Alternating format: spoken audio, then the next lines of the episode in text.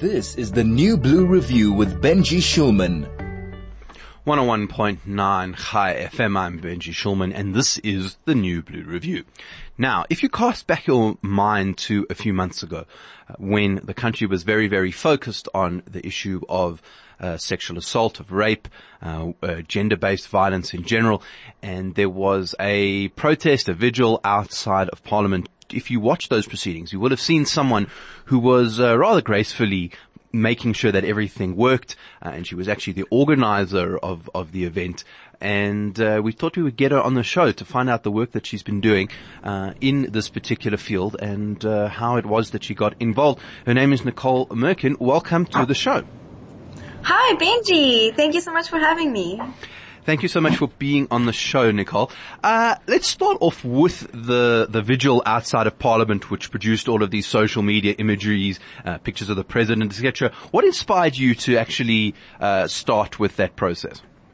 Well, in South Africa, we have a lot of people who, when in anger and when saddened by the things that we're faced with as South Africans, we, we often resort to violent protest and to, you know, kind of trying to speak in the loudest way possible to get the government to hear us out. And when it came to the numerous murders and rapes that surfaced in the media that week, I just thought there's got to be a different way to bring all South Africans together in a way that doesn't incite violence, in a way that doesn't, um, you know, ensure that anyone gets injured, but to rather bring people together to mourn and to pay respects for the, those that we have lost. So that was essentially the main idea behind the convention at Parliament. Now, it didn't come out of the blue. You've been working on this problem uh, for quite a long time. You're the founder of an organization called Fight Back South Africa. Tell us a little bit about what you do uh, to try and play your bit in, in, in solving this problem. So Fight Back SA was an idea that I came up with in January this year. So it's been in the pipelines for a very, very long time. We spent the first six months of this year basically just getting all of our legal things together, all the paperwork, the branding, and uh, the idea was to just create a platform through which we could provide free self-defense classes to women in the most crime-ridden areas and the most underprivileged areas, those um, most at risk. So that was conceptualized over the first six months of this year and we launched on the 30th of June 2019 and then just started rolling out workshops, free workshops across the Western Cape.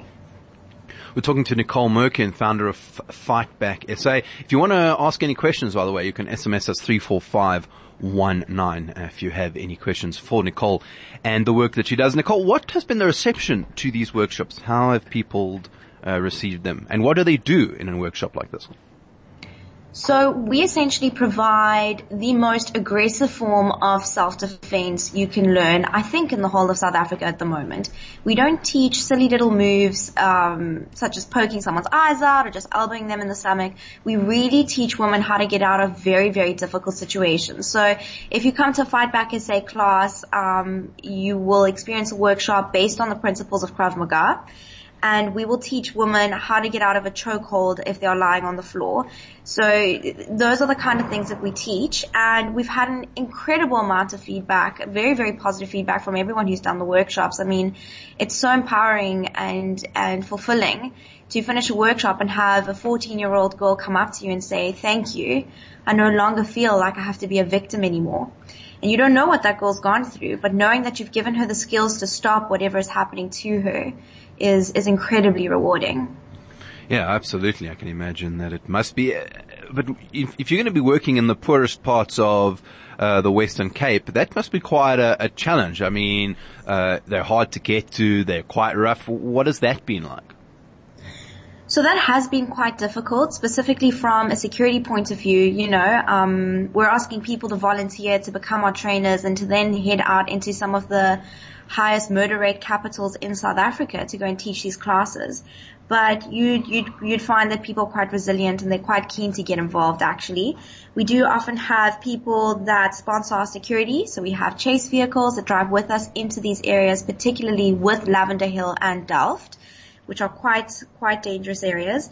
And we often do our workshops on the second floor of um, any given safe space or building just to limit the potential to have any stray bullets strike anyone during the process. So it's quite an interesting and uh, hectic reality going into these areas and doing these kind of things.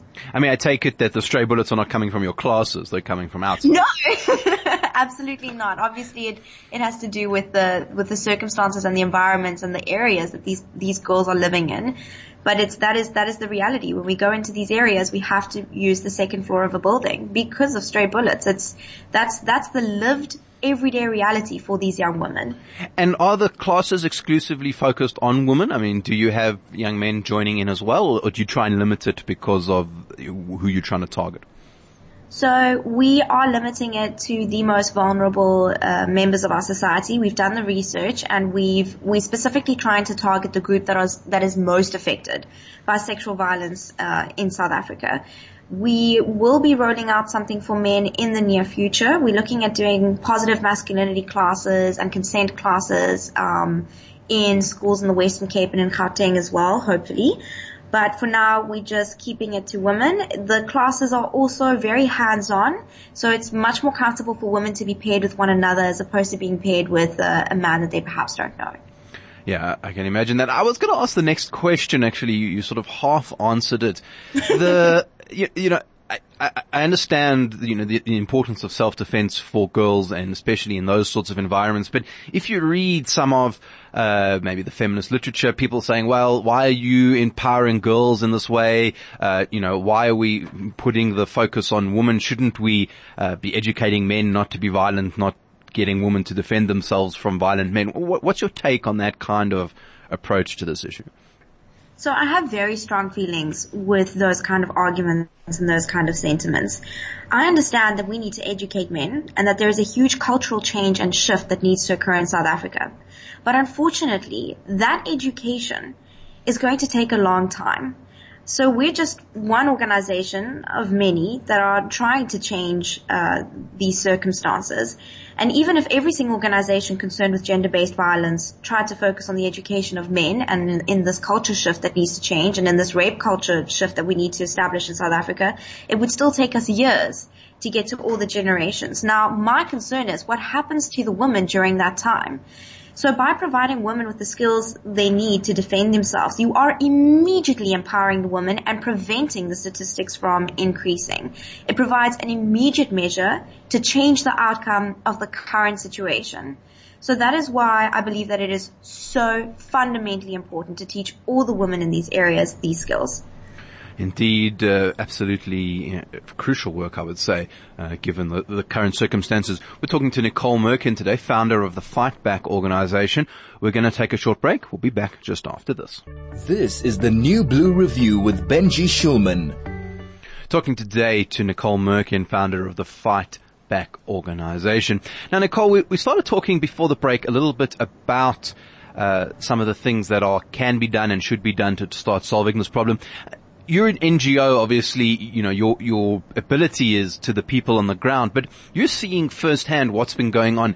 If you were made premier of the day, uh, or president for the day or the week or the month, what would you start to look at? What do you think we need to do at a policy uh, platform, at a, a governmental le- platform, uh, to start seeing some changes as well in, in, in this, uh, field, this area? Sure, if I had some kind of parliamentary authority or some kind of legislative authority, the first thing I would do is change our education system. I would, I would implement changes to the life orientation curriculum, to any kind of subject in private or government schooling that looks at consent and positive masculinity. To me, that is the one of the the biggest areas where we see things are going wrong is in you know raising our, our young men to understand that women need to be respected. They they need to be um, protected as well. I think men play a very big role in protecting our women and in preventing other men from causing harm to them. And I think that you know a lot of our kids are growing up in you know very, very adverse circumstances in gang-ridden communities, in, in homes filled with alcoholism, with drug abuse. And if school doesn't teach them to respect their neighbors, to respect their women, to respect their sisters, to respect their moms, they don't have from where to draw on what is the kind of behavior that ensures women's rights are protected on a daily basis. If you want to ask uh, Nicole Mirkin any questions on 101.9 FM, you can telegram us on 061 or SMS us on 34519. Now, Nicole, this kind of language, you know, masculinity and uh, proper, you know, understanding male behavior, that sort of thing. I tend to find that in, in social media, it tends to get a, a defensive reaction. Uh, people are not sure what it means, uh, although you've sort of outlined it quite nicely there, I think. Uh, is, is, this something that you run into as well, that people are, are a little bit worried? What are you up to? Why, you know, why are you doing this? What you, that, that kind of, uh, defensive behavior from men? So we haven't necessarily from our side, but I think that's because we put a lot of effort into all of our communications from our nonprofit. We always ensure that we use words that include men in our project, that include the role of men in the protection of women. I think Fight Back SA has to be one of the few organizations I know that actually enshrines the role that men should be playing in protecting women's rights. I think, you know, um, a few people might get upset in hearing this, but you know, men are the stronger gender. And I think that there's something beautiful in, in recognizing the wonderful, wonderful and nurturing role that men can play in ensuring the protection of women's rights. So we're very careful with all of our comms and, uh, we actually have found that it's been men that have been wanting to join our group of trainers and have been wanting to get so, so badly involved with what we're doing. Now, what has been the extent of your work so far? So obviously you haven't been around that long. I mean, a few months. uh, you know, h- how often are you going out? When do these sorts of classes happen? How many volunteers have you managed to pick up?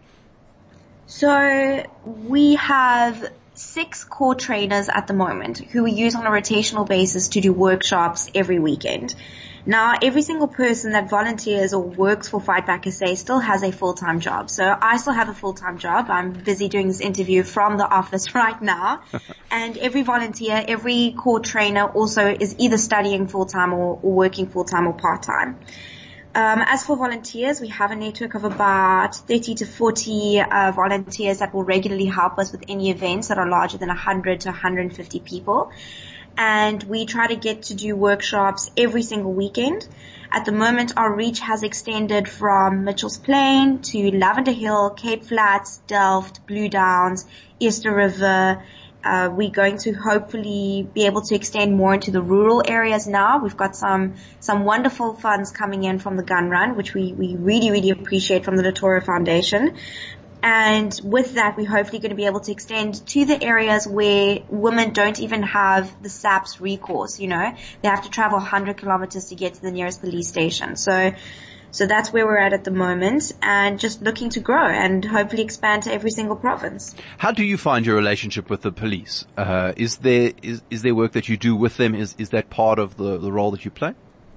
Yes, so we've had several meetings with police commissioners, particularly the ones in the Western Cape, and uh, it's left much to be desired, unfortunately. I actually left one of our meetings with the police commissioner about two hours before the meeting ended because I just didn't think that much was going to come from it. The police are unfortunately heavily inundated. They're under-resourced. They're understaffed. There are so many issues within SAPS alone that to try and target gender-based violence through SAPS and, and hope that something effective is going to come from that quickly is a bit unfortunately unrealistic given the South African circumstance. So with regards to that question you asked me earlier, if I was in any kind of legislative uh, power, I would probably also spend a lot more time and put down a lot more money towards SAPS because if we could truly empower our men and women in blue, I mean, we could also begin to see change so much faster. Yeah, absolutely. It's, uh, I'm sure, a crucial part of, of trying to, to fix this particular puzzle. Um, Nicole, I'm sure that there are people listening up here in Joburg who would like to know, A, uh, when you're coming up here, uh, and B, what is, what they can do to help. So we will hopefully be coming through to Joburg to start some workshops there in December and January. So that's quite exciting. We do have a network of volunteers and people that have already put their names down to roll out what we have down here in Gauteng, which is absolutely wonderful. And if anyone wants to get involved, I'd encourage you to visit any of our social media pages or our website, which is fightbacksa.com. Super simple, easy to remember. You'll find all the links to our social media pages there. You'll get to see what we're doing every weekend, where we're doing the workshops, who we're doing them with. You'll get to see the photos, the videos. And then um, you can send us an email, pop us a message, uh, let us know how you'd like to get involved. If you want to donate, we've got we're we're an official Snap SnapScan merchant now as well. So our snap scan is available on our website as well as our banking details if you want to donate. So lots of different ways to get involved, and we encourage it. The more people that get involved in this, the better. Well, there you go. Nicole Mirkin from Fight Back South Africa. Please keep up the good work and thank you so much for joining us on the New Blue Review. Thank you so much for having me. It was an absolute pleasure. There we go. Nicole Mirkin there doing some good work on gender-based violence. Now, the South African Jewish Board of Deputies invites you to attend its national conference, taking place on Sunday, the 10th of November at Houghton Hotel from 4 p.m distinguished panel consisting of Dr. Reuel Khoza, Robbie Brosen, Professor Adam Habib, Mary Kluk, and Judge David Unterhalter will focus on the theme South Africa Unpacking Reality. Awards will be presented to those who have contributed to our community with a special tribute to Johnny Clegg. RSVP is essential via the SAJBD website www.sajbd.org stroke events. We'll be back just after this.